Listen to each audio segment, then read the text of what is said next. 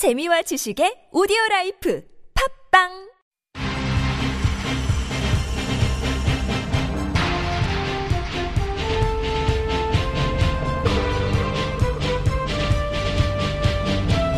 색다른 시선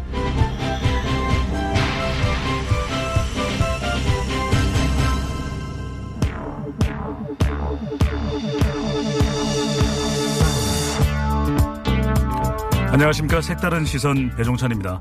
1월 24일 목요일입니다. 묵직하지만 날카로운 시선으로 하루 정리 들어갑니다.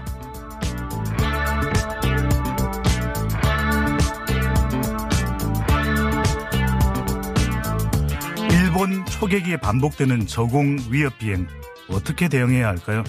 이 도발 후 발뺌하는 일본의 오리발이 더 문제인데요.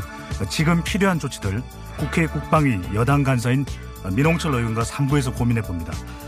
이 내란죄가 확정됐지만 사면을 받은 전두환 씨, 이 국립묘지 안장이 과연 가능할까요? 이 보훈처가 불가능하다는 답변을 내놓습니다. 이 관련법 개정에 나선 천정배 의원 잠시 뒤에 만나봅니다.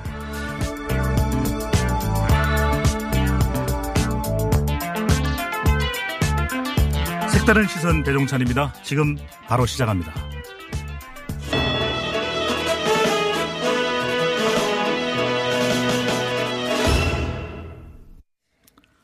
네, 매일 이 시간 하루의 정리를 책임져 주시는 분이죠. 차윤주 기자 나오셨습니다.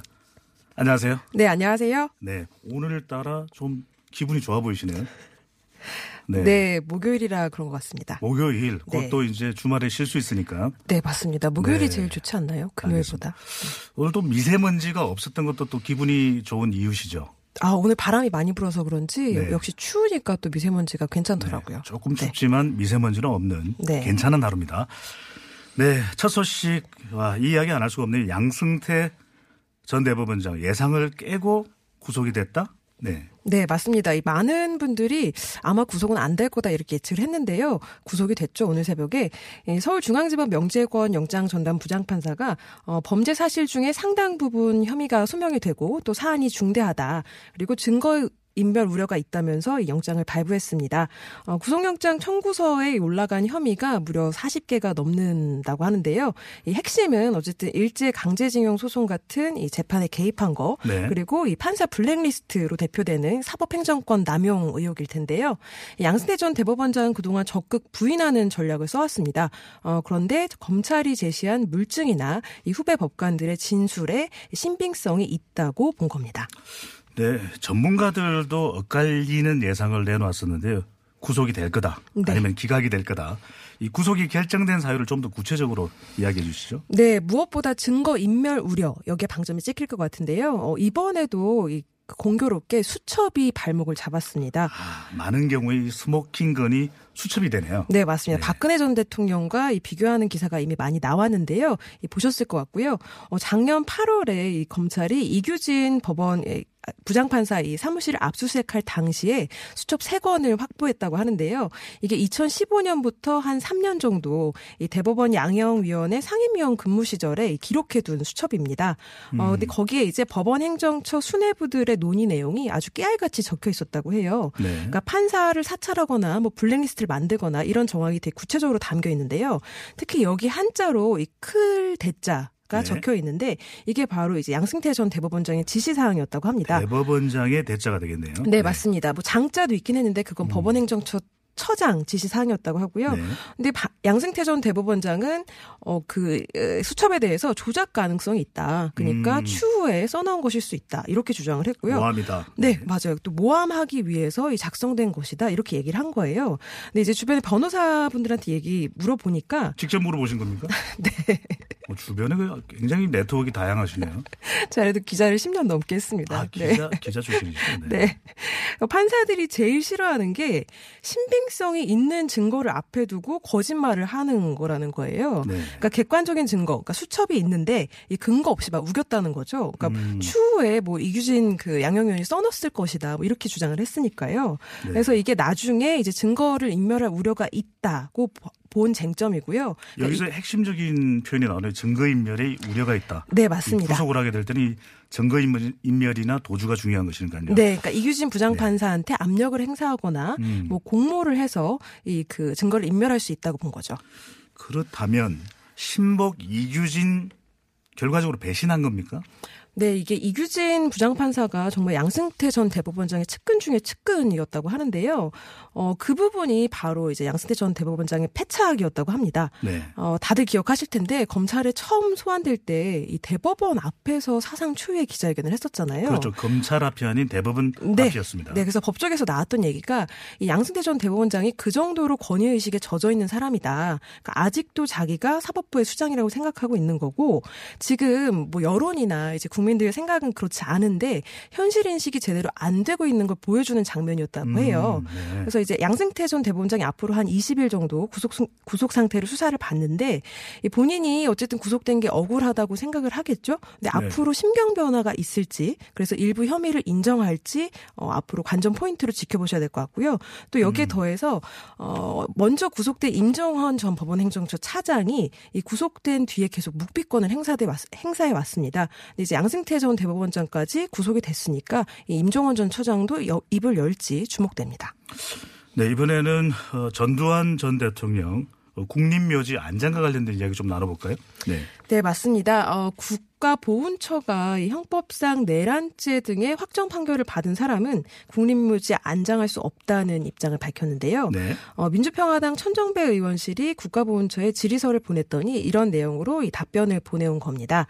아, 보훈처는 국가유공자법에 따라서 내란죄 등을 확정받은 경우에는 어, 사면 복권이 됐어도 이 전에 전과 사실이 없어지는 게 아니기 때문에 국립묘지에는 안장될 수 없는 것으로 판단한다 이렇게 밝혔다고 하고요. 네. 이 보훈처의 이런 입장은 어, 이제 특별 사면을 받았던 전두환 씨가 국립묘지에 안장될 수 없다는 의미로 이 해석될 수 있습니다. 네, 관련 내용 한 걸음 더 들어가 보겠습니다. 민주평화당의 천정배 의원 연결해서 예, 이야기 나눠보겠습니다. 의원님 안녕하세요. 안녕하세요. 천정입니다. 네, 감사합니다, 의원님. 이 내란죄의 경우는 사면됐다고 해도 이 국립묘지에 묻힐 수 없다. 국가보훈처가 유권 해석을 내렸는데 이게 어떤 법에 근거한 건가요?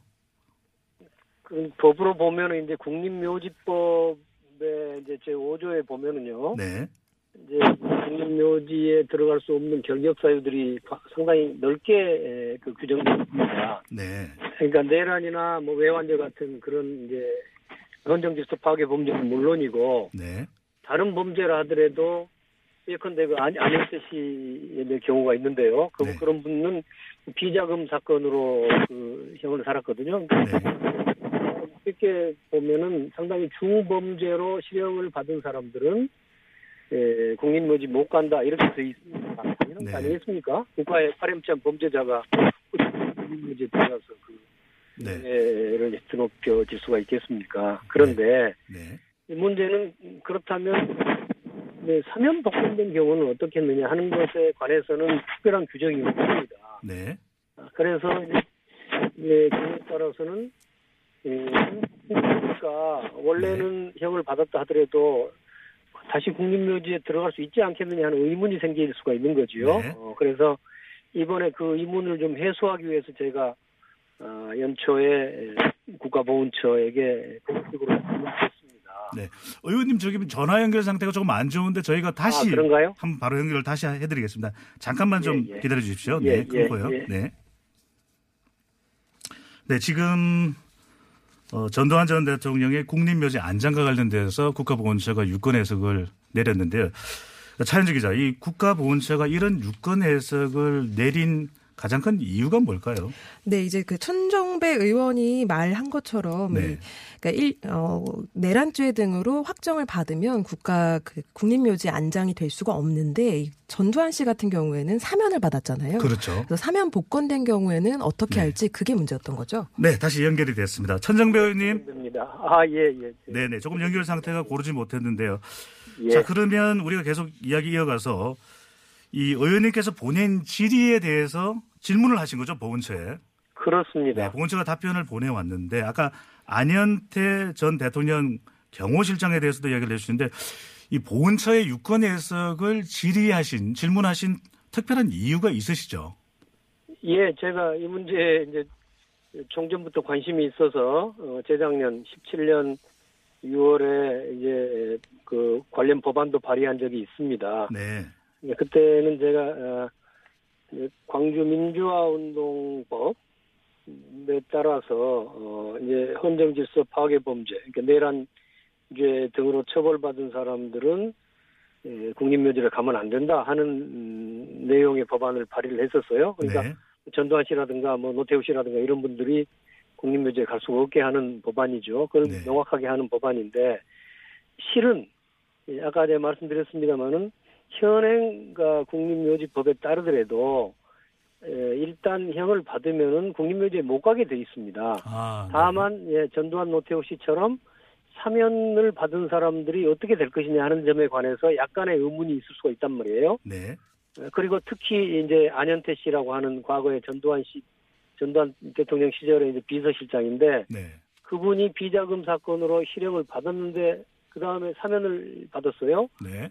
그런데 그 당시에는 이명박 대통령 시절입니다만은 그때는 보훈처에서 어, 그 관련 위원회를 열어가지고 논란이 있었지만 이 그 사면 저 국립묘지에 갈 수 있다고 해서 실제로 국립묘지에 안장이 돼 있습니다. 네. 의원님 근데 왜 과거에- 2011년 이명박 정부 때는 보훈처가 그런 해석을 내렸고 지금 와서 전두환 전 대통령 대해서는 어 질, 질의하신 내용에 대해서 또 안장될 수 없다 이런 결정을 내린 배경이 뭘까요? 아니 그야 제가 뭐 모르겠습니다만 네. 그야 정권의 차이 아니겠습니까? 그 당시에는 뭐 어, 어쨌든 뭐 정치적으로 보면은 좀 더 무슨 그런 분들, 그러니까 전두환 노태우 이런 이런 사람들에게 대해서 좀 더 관대한 정권이었고 네. 어, 지금은 사회 분위기가 아, 그런 게 아니다. 그런 분들에 대해서 엄격하, 엄격하게 이, 제재를 해야 된다 하는 분위기가 강해졌다고 볼 수 있지요. 네. 뭐 하여튼 하여튼 그래서 그때 그런 해석이 있었기 때문에 제가 이거는 아예 입법적으로 해결해야 되겠다 음. 하는 생각으로 어 이제 광주 민주화 운동 법안 법의 그 개정 법안을 발의해 놨습니다. 이게 네. 이제 재작년 6월입니다. 아 지난해 그것이 6월. 네. 예. 근데 그게 지금 국회에서 잠자고 있어요. 구체적으로는 법사위원회 그 법안 소위원회 지금 가 있는데 벌써 2년 예, 만 2년은 아닙니다만은 하여튼 횟수로 보면은 한 2년이 넘은 2년째가 됐는데도 네. 아직도 처리를 않고 있어요. 의원님 누가 반대를 하나요? 법안이 통과되는 에, 과정에서? 뭐 꼭 어떤 특정성이 반대한다기보다도 네. 조금 뭐 큰 주목을 안 받고 있는 것 같습니다. 저도 음. 저도 촉구하고 그랬는데 좀 우물우물 하고 있는 측면이 있고요. 네.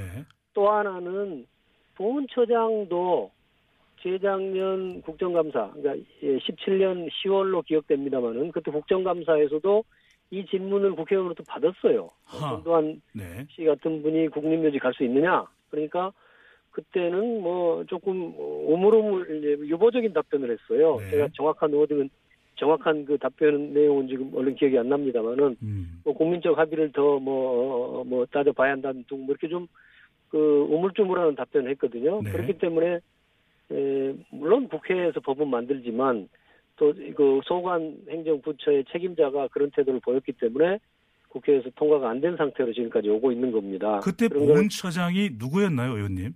아, 지금 보훈처장하고 똑같습니다. 피오진 아, 처장이죠. 아, 네, 네. 예, 2017년 10월이었으니까 아, 문재인 정부 들어선 다음입니다. 네. 예, 그런데 이번에 예, 제가 이 문제를 좀 확실하게 정리하기 위해서 예, 공식으로 어, 대정부 질문을 문서로 한 겁니다. 네. 그랬더니 다행스럽게도 어, 이제 아주 어, 올바른 해석이 이, 내려진 겁니다. 그, 의원님, 그 내용은 네. 예, 죄송합니다. 이 해석이 내려진 건 이해가 되는데 이게 예. 그때 그때 달라요라는 해석이 되면 안 될 것 같거든요. 어떤 그렇습니다. 조치가 가능할까요? 그렇기 때문에 입법으로 완전히 이제 음. 분명히 해둬야 되지요. 그러니까 네. 어, 이러이러한 그, 그, 그 국가 유공자에 해당하는 사람이라 하더라도 네. 어, 큰 범, 중대한 범죄를 저질러서 예, 실형을 받고 하는 사람은 국립묘지에 갈 수 없다. 네. 어, 그런 사람들이 비록 사면을 받더라도 역시 국립, 국립묘지에 못 간다. 이렇게 명확하게 이제 규정을 해야 됩니다. 그래서 네. 저, 저는 이제 재작년 6월 달에 예, 광주민주화운동법에다가 그것을 규정을 하자는 법안을 발의해 놨고요. 네. 또 강창일 의원께서는 아예 에, 그 국립묘지 법을 바꿔서 어, 음. 똑같은 취지를 넣었을 겁니다. 그러니까 네. 강창일 의원께서 더 넓게 그걸 저 어, 바꾸자는 겁니다. 네. 아, 아, 저는 이제 5.18 그 당시에 에, 문제된 사람들만 에, 국립묘지 못 가게 하자는 좀 저- 좁은 것이라고 그러면 네. 일반적으로 못 가게 하자고 더 광범위하게 강창일 의원께서 법안을 발의해 놨어요. 그 법안도 네. 정무위원회 소위원회에 가 있는 것으로 알고 있는데 네. 역시 지금까지 처리를 네. 안 되고 있는 겁니다. 네, 의원님 감사합니다. 오늘 좀 저희가 시간이 많지 않은데 다음번에 조금 더 다른 내용까지 저희가 또 추가로 여쭤보도록 그렇게 하겠습니다. 오늘 말씀 감사합니다. 예, 감사합니다. 네, 민주평화당 천정배 의원과 함께 전두환 전 대통령의 국립묘지 안장 관련해서 이야기 나눠봤습니다. 잠시 전하는 말씀 듣고 이슈 가이드 계속 진행하겠습니다. 색다른 시선. 색다른 시선. 색다른 시선. 색다른 시선. 색다른 시선. 색다른 시선. 색다른 시선. 배종찬입니다.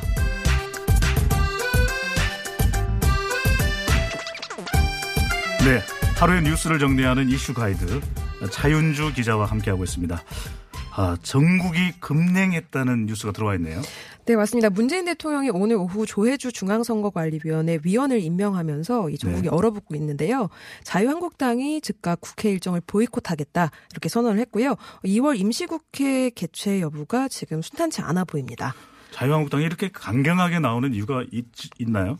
네, 문재인 대통령이 지난달 13일 날이 조혜주 후보자를 내정을 했고요. 그리고 그달 21일에 국회 인사청문 요청안을 보냈는데 네. 이 자유한국당에서는 이 조혜주 후보자가 정치에 편하, 편향된 인물이다 이러면서 음. 이 청문회를 여는 것도 반대를 해왔었어요. 이 왜냐하면 이 조혜주 후보자가 문재인 대통령 대선 당시에 이 캠프 특보로 임명됐던 이력이 있다 이렇게 네. 문제를 삼았던 건데요. 어 그 인사청문회가 아니라 청와대 인사검증 담당자를 불러서 청문회를 해야 한다 이렇게 주장을 했었습니다. 그래서 지난 9일 날 조혜주 후보자 인사청문회가 열렸었는데 이 한국당과 바른미래당이 보이콧하면서 30여 분 만에 파행으로 끝났었습니다. 네, 대통령 캠프에서 일했던 사람이라면 선거 관리가 공정하지 않을 것이다. 네, 근데 이제 본인 그 주장은 어, 캠프에서 일한 적이 없고 임명된 것도 사실 몰랐다 이렇게 얘기를 하긴 했습니다. 네, 문재인 대통령이 어쨌든 지난 14일에 국회에 다시 어, 오는 19일까지 인사청문 경과 보고서를 다시 보내달라 이렇게 요청을 했지만 예, 끝- 뭐 청문회 열리지 않았고요. 어, 김의겸 대변인이 오늘 그래서 이 헌법기관인 선관위의 공백을 최소화하기 위해서 조혜주 후보자를 위원으로 임명하는 것이다. 그러면서 이 문 대통령은 모든 절차가 끝난 뒤에도 국회를 존중하는 차원에서 마지막까지 국회 합의를 기다렸지만 이 또한 무산되에 안타까워했다. 이렇게 전했습니다. 네. 말씀하신 대로 야당은 격앙된 분위기죠. 네, 맞습니다. 한국당이 오늘 오후에 긴급 의총을 열, 의원총회를 열고 만장일치로 국회 의사결정 중단을 결정했는데요. 어, 이런 말이 나왔습니다. 대통령 대선 캠프 출신인 조혜주 후보자에 대한 임명 강행은 앞으로 정부 여당이 부정선거도 할 수 있다는 메시지를 주는 것이다. 이렇게 얘기를 했고요. 네. 이 나경원 원내대표가 이 모든 국회 일정을 거부하겠다면서 60년 선관 역사상 이런 위원이 임명된 적이 없다 이렇게 얘기를 했어요. 네. 근데 이게 사실 뭐 살펴보면요. 2014년에 최윤희 그리고 김용호 이 선관위원이 임명된 적이 있는데 어 이분들이 다 사실 한국당 뭐 당적을 갖고 있었다거나 윤리위원 이런 그 활동 경력이 있었거든요. 어쨌든 한국당은 이 오늘부터 국회 본관 2층에서 이 임명 강행 반대 연좌 농성에 돌입한 상태입니다. 이 당분간 급냉된 전국이 계속될 것 같습니다. 네. 전국이 급냉될 수밖에 없는 상황이 되겠네요. 네. 김정은 위원장과 트럼프 대통령의 케미, 케미가 잘 맞는다 이런 정도 소식이 전해졌다면서요. 네, 맞습니다. 어, 다음 달 말로 이제 2차 북미 정상회담이 예정이 돼 있는데 이 김정은 국- 북한 국무위원장으로부터 긍정적인 신호가 나왔습니다. 이 김영철 노동당 부위원장이 지난 18일 미국 워싱턴으로 가서 이 북미 고위급 회담을 열었었고요. 또 트럼프 대통령을 면담했었는데 아, 그 관련 내용을 보고받고 김정은 위원장이 만족했다고 조선중앙통신이 보도를 했습니다. 하, 이 김정은 국무위원장이 아주 큰 만족이 됐나 보네요. 어떤 네. 내용이길래 이렇게 만족했나요? 네, 우선 김 위원장의 반응이 한 8문단 정도로 짧게 나오긴 했는데요. 어, 이렇습니다. 좀 읽어드리면 김 네. 위원장이 트럼프 대통령이 보내온 훌륭한 친서를 전달받고 커다란 만족을 표시했다. 이렇게 음. 전했고요. 또 문제 해결을 위한 이 트럼프 대통령의 비상한 결단력과 의지를 피력한 데 대해서 높이 네. 평가했다. 이렇게 얘기를 했는데요. 뭐 쓰여진 표현이나 이 단어 같은 걸로 봐서 이 정상회담에서 이, 이 어떤 얘기를 나눌지 상당한 교감을 이룬 것이란 관측이 나옵니다. 네, 알겠습니다. 사실 이런 두 사람의 케미를 보면은 워싱턴이 멀다고 말하면 안 되겠구나 이런 이야기 나올 만하네요. 자 여기까지 네. 이슈 가이드 차윤주 기자였습니다. 감사합니다. 감사합니다.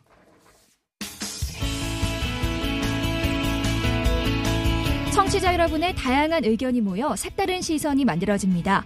TBS 앱으로 방송 들으시면서 바로 바로 의견 보내주실 수 있는데요. 앱을 통해 참여가 어려우신 분들은 50원의 유료 문자 우물정 0951이나 카카오톡 플러스 친구를 통해서도 참여하실 수 있습니다. 여러분만의 색다른 시선 기다립니다.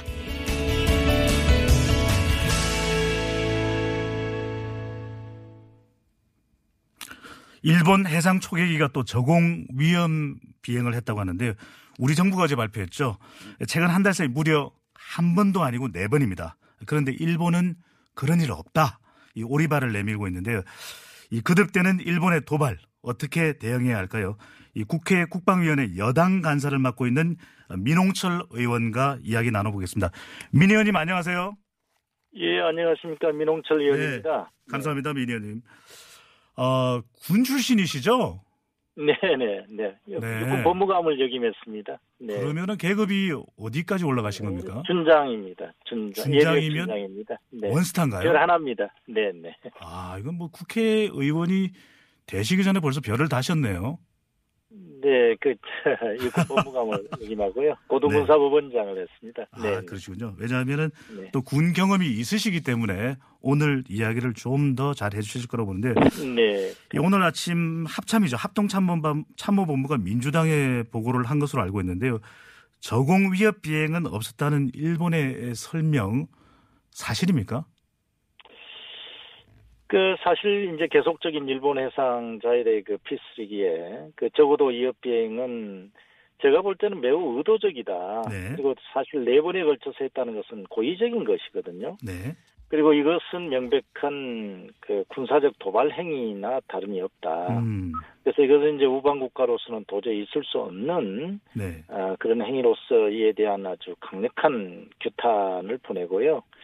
에, 정말 국제사회에서 그 상식에 벗어난 하나 무인적인 어떤 행위였다 이렇게 생각을 하고요. 네. 사실 일본 그 측에서 방위상이 그렇게 사실이 없다라고 에, 얘기를 하고 있는데 네. 사실 오늘 오후에도 우리 국방부가 그 사진을 공개했지 않습니까? 공개했죠. 네. 예, 예. 그래서 그 사진만 보더라도 그는 명백한 아, 일본의 그런 어떤 설명이 거짓말이다. 네. 아, 그렇게 생각을 하고요. 일본은 그 발뺌을 하고 있다. 이렇게 저는 생각을 하고 있습니다. 그런데도 불구하고 명백한 사진 증거를 내밀었음에도 불구하고 일본의 거듭되는 도발 그리고 아니라고 발뺌하는 이유가 뭘까요? 글쎄요, 이게 이제 참 우방국 사이에서는 있을 수 없는 일인데요. 네. 아, 저는 개인적으로 볼 때, 에, 아베 정권의 국내적인 어떤 정치 문제를 이제 외부로 돌리기 위한 네. 에, 그런 의도가 있지 않는가. 음, 그리고 또 하나가 이제 소위 말해서 정상 국가로 가고자 하는 그런 어떤 의도. 네. 현재는 어 군대는 저 일본은 헌법상 군대를 갖고 가지면 안 되도록 돼 있지 않습니까? 그렇죠. 헌법이라 해서 네. 그래서 이런 어떤 주변국가 갈등을 유발함으로써 군사적인 긴장을 높여서 오히려 정상국가로 가- 가고자 하는 어, 군대를 갖고자 하는 그런 의도도 네. 숨어 있는 것이 아닌가 하는 우려가 됩니다. 이번 일을 계기로 이 아베 총리의 정치적 목적도 있고 또 정상국가로 가기 위한 전쟁 가능한 국가로 가기 위한 그런 목적이 있다고 했는데 네, 네. 저는 그렇게 판단을 하는 것이죠. 예. 의원님 그러면 앞으로 이 문제를 어떻게 풀어갈까요? 일본은 우리와 실무 협상 또 실무 협의도 안 하겠다 이렇게 선언하지 않았습니까? 네, 네. 그래서 사실 이게 그 협상마저도 안 하겠다. 그러면은 막무가내라는 거죠. 네. 결국은. 그래서 그러나 우리 입장에서는 인내를 갖고 네. 아, 이성적으로 접근을 해야 된다. 저는 그렇게 봅니다. 오히려 어, 감정적으로 또는 더 강하게 대응을 했을 때 거기에 말려들 우려가 있을 거거든요. 네. 그래서 그 부분을 경계하면서 어, 한미일 공조 체제가 또 중요합니다. 음. 그래서 어, 미국과의 우리가 이제 굳건한 동맹을 유지하고 있기 때문에 네. 어, 미국과도 공조를 하면서 왜 일본이 이렇게 나오는지 네. 어, 적절하게 이렇게 해결할 수 있는 방안도 찾아봐야 될 것 같고요. 네. 또 외교적으로는 강력히 항의하면서 또 이성적으로 같이 풀어가야 될 것 같다. 저는 그렇게 생각을 하고요. 네, 이성적이고 차분한 대응은 중요한데 어, 의원님께서 네. 말씀하신 대로 한미일 공조, 미국이 좀 잠잡고 있지 않나요? 그래서 사실 우리가 미국에도 기대한 바가 있기는 있죠. 네. 어, 아시다시피 우리가 한일 정보 보호 협정 같은 경우도 어, 한일 간의 문제였지만 그 이면에는 어, 미국의 어떤 의도도 있었거든요. 예. 음, 그런 이제 군사적 신뢰를 네. 어, 이제 확대하기 위한 그런 조치였는데 어, 그것 따로 이번에 이런 어떤 도발 행위 따로 이러면은 어, 일본과 한국 간에 어떤 군사적 신뢰가 금이 가면 네. 결국은 한미일 삼각공조 체제도 이게 금이 간다는 말이죠. 네. 그래서 미국의 역할도 좀 크다. 그래서 아마 오늘 우리 정경도 국방장관이 그 에이브럼스 연합사 사령관을 예방을 찾아가서 어, 여러 가지 얘기를 한 것으로 알고 네. 있습니다. 네. 그 에이브람스 연합사령관도 만났듯이 미국이 지금 이 시점에 어떤 역할을 해주 해줄 수 있다고 보세요? 어, 물론 이제 에, 같은 우방 국가 입장에서 네. 어떤 그 국제 기준에도 맞지 않는 음. 이런 도발 행위에 대해서는 강력히 어, 그 어떤 동맹의 관계 미일 또 동맹 아니겠어요? 그렇죠. 그래서, 에, 그런 관계에서 재발 방지책을 엄중 경고해야 된다. 저는 그렇게 봅니다. 네. 일각에서 이런 이야기를 하는 국민들이 있어요. 미국이 일본 편을 더 드는 것 아니냐. 그러면서 네. 방위비 협상까지 하고 있는 우리와는 좀 약간 냉랭한 관계 이런 걸 또 지적하시는 분들이 계시는데 미국이 정말 일본을 편든다고 보세요? 그렇게까지는 저는 생각을 안 하고요. 네. 예, 그 방위비 분담 협상은 한국과 미국과의 전통적인 그 혈맹 관계 속에서 이루어질 문제고 네. 이러한 일본의 해상 초계기의 군사적 도발과는 저는 그렇게 연결은 안 되리라 안 될 것이다 아, 그렇게 보고 있습니다. 예. 네, 지금 이 일본 초계기 관련된 문제를 보면 우리 군은 합동 참모본부를 중심으로 해서 잘 대응을 하고 있다. 이런 평가를 네. 받는 반면에 네. 외교부는 뭘 하느냐 이런 지적이 있어요. 네. 그래서 그게 조금 물론 이제 외교적인 관계라는 게 이제 상당히 군사적인 관계보다는 네. 에, 더 매우 완화된 표현을 쓰지 않습니까? 그래서 그렇죠. 외교적인 에, 언사를 쓴다고 하는데요. 아무래도 한계가 있으리라 봅니다. 음. 아, 그래서 이제 에, 국방부에서는 먼저 이제 우리나라에 나와 있는 일본 해상자위대 무관과 아, 육상자위대 무관을 초치해서 에, 엄중 경고하고 다음에 이제 재발 방지 재발할 경우에는 어, 자위권적인 어떤 조치도 불, 어, 하겠다라는 용의도 어, 전달을 한 것으로 알고 있습니다. 아, 네.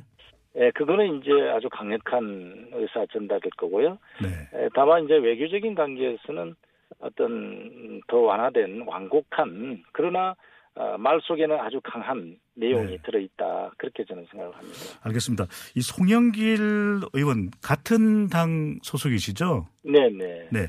한일 군사 비밀 정보 보호 협정 이걸 또 영어로 네. 지소미아 이렇게 표현을 하는데 그렇습니다. 이 네. 폐기를 공개적으로 주장했습니다. 예, 국방위 여당 간사로서 폐기해야 하나요? 어, 그것은 그러한 견해는 물론 있을 수는 있겠습니다만 그, 이 사안과 직접적인 연관은 네. 어, 직계는 꽤 조심스러워야 된다고 생각을 합니다. 왜요? 왜냐하면은 어, 그동안에 이제 한일 군사 관계 속에서 군사적 신뢰를 네. 어, 또 증진시키고 그다음에 어, 북한의 핵 문제와 미사일 관련된 공동 대응을 하기 위한 정보 교환, 네. 어, 한반도의 그 비핵화를 위한 것도 있죠. 네. 어, 그거 그러한 문제를 서로 교환하고 공동 대응하기 위해서 박근혜 정부에서 이제 이 협정을 맺었는데요. 어, 이런 어떤 적어도 어, 군사 어, 비행 이런 행위로 인해 이런 사안으로 인해서 그것까지 넓게 에, 생각하는 것은 조금 신중해야 될 것이다. 저는 그렇게 보고요. 다만 네. 이게 이 정보보호 협정이 1년마다 재 이제 협상하도록 돼 있습니다. 그렇군요. 네. 예. 그래서 그 재협상할 때 어, 군사적 신뢰를 어, 증진할 수 있는 방안으로의 예로서 네. 어, 이번에 해상 초계기였던 도발 행위 어, 재발하는 그런 네. 군사적 신뢰 조치를 어, 해야 된다 음. 이렇게 강력히 요구할 요구할 필요는 있다라고 봅니다. 예. 이, 이 질문을 또 여쭤봐야 될 수밖에 없을 것 같은데 이 지소미아 한일 군사 비밀 정보 보호 협정이 주로 대북 관련되는 정보를 교환하는 것인가요? 아니면 지금처럼 일본 초계기 그리고 우리 광개토 대항함의 레이더 이런 정보도 공유를 하는 것까지 포함이 된 건가요? 음, 주로 원래 이게 이제 에, 대북 관계 네. 에, 정보 교환을 같이 공유함으로써 공동 대응을 하는 그런 게 목적이었습니다. 네. 어, 이런 어, 해상 초계기의 일상적인 어떤 어, 군사 행동, 군사 활동에 대해서는 사실은 우방 국가이기 때문에 네. 평상시에도 이렇게 통신 교신을 한다든지 이렇게 해가지고 풀어갈 수 있는 문제들이거든요. 네. 그런데 이번에는 제가 보고, 보고 받기는 에, 그 P3기가 왔을 때 에, 우리 해군이 에, 통신 교신을 어, 요구했음에도 불구하고 응답이 없었다. 네. 이런 음, 상황은 다분히 아주 의도적인 음, 어, 음, 음. 어떤 행위가 아니었겠느냐 저는 그렇게 봅니다. 근데 이런 도발에 대해서 우리 국민 여론도 상당히 중요하단 말이죠. 그래서 관련된 여론을 보면은 일본의 이런 어 태도에 대해서 국민들은 더 강경해야 된다 이런 여론도 있는데 과연 이성적인 대처가 앞으로도 가능할 거라고 보십니까? 네, 그래서 국방부 차원에서도 이제는 좀 더 매뉴얼을 다듬어서 이제 단계적인 조치를 하고요. 어, 자위권적 측면에서의 조치도 할 수 있다. 아, 그렇게 지금 얘기를 하고 있습니다. 네. 예를 들어서 어, 이제 최초의 통신 교신을 하고요. 네. 그 다음에 이제 경고 어, 사격, 그다음 네. 어, 레이더 조준이나 경고 사격, 어, 그 다음에 이런 게 다 이제 자위권적인 조치거든요. 네. 이게 이제 원래 함정은 일정한 거리 내에 어떤 미확인 비행 물체나 적성 물체가 들어오면 자동으로 사격 그 체제로 들어가는 그런 장치가 돼 있어요. 네. 그런데 이제 평상시에는 그걸 안 하거든요. 네.